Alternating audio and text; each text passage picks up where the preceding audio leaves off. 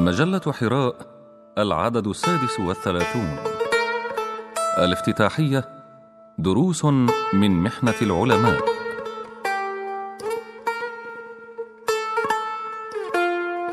يأتيكم العدد الجديد من حراء في أجواء ملبدة تعيشها أمتنا. ربما عبر عنها عنوان المقال الرئيسي للعدد من الفوضى إلى النظام للأستاذ محمد فتح الله جولن إلى جانب باقة من مقالات نخبة من العلماء والمفكرين. ويقال عادة إن المناسبة شرط ومناسبة الكلام هي فقدنا لكاتب من كتاب مجلة حراء البارزين بل واحد من علماء الأمة الكبار الذين لا يختلف اثنان من أبنائها على علو كعبهم وسعة علمهم وسبق عطائهم.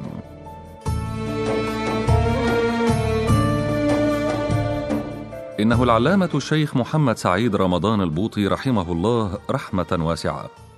ولأن المناسبة الأليمة حبلى بالعبر والدروس فالواجب تجاه الأمة أولا وتجاه علمائها ثانيا هو الوقوف عليها لتكون الأحداث عبرة والمحن عظات هادية على طريق المستقبل بإذن الله.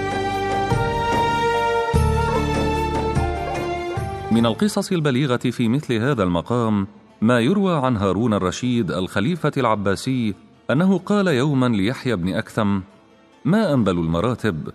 قال ما أنت فيه يا أمير المؤمنين فلا أحد أجل منك.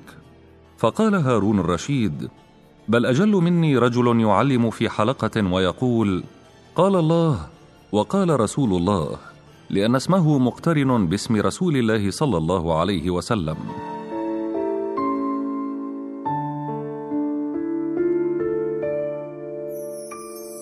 الكلمات السابقة تشير إلى معنى غائب في واقعنا واقع اشتد فيه التجاذب حتى أنسى حقائق الدين الكلية الجامعة ومقتضيات الانتماء للأمة الواحدة وأهم هذه المعاني أن مكانة العالم ورسالته هي أسمى وأهم من كل مكانة عامة أو موقف أو اختيار عابر في الحياة الدنيا وعليه فإن كرامة العالم لا تجبها الاجتهادات. ولا ينبغي لها أصابت أو أخطأت. بل ما ينبغي هو أن يعلم جيدا أن هذا الافتراق وآثاره البادية في الاستنزاف المتبادل بين أبناء الأمة لا رابح منه بين أبنائها.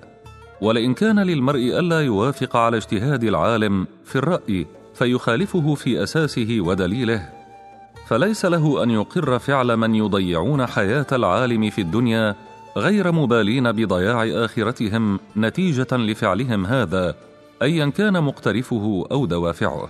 لقد جاءت هذه المصيبة في ظل أجواء الفتنة المحيطة بالأمة في كثير من ساحاتها وهي فتنة يمتحن فيها العلماء أكثر من غيرهم. فيتصيد فرصتها من لا يحب الخير لهذه الأمة لينتقص من مكانة علمائها جملة ويرمي دورهم في حياتها في تجل أليم من تجليات محنة مؤسسة العلم والعلماء في واقعنا.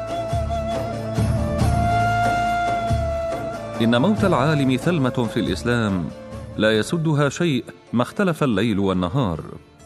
هكذا يلخص الإمام الحسن البصري رضي الله عنه علاقة العلماء بحياة أمتهم أو حياتهم ومماتهم بحالها ومآلها. أما إن كان موت العلماء مقترنا بأزمنة الفتنة فتلك قصة أخرى قصة المحنة في اشتدادها قصة الشدة حين تبلغ مداها غير أن لطف الله السابق ورحمته بهذه الأمة تقرران أن بعد العسر يسر وأن ليس بعد هذا الضيق إلا الفرج.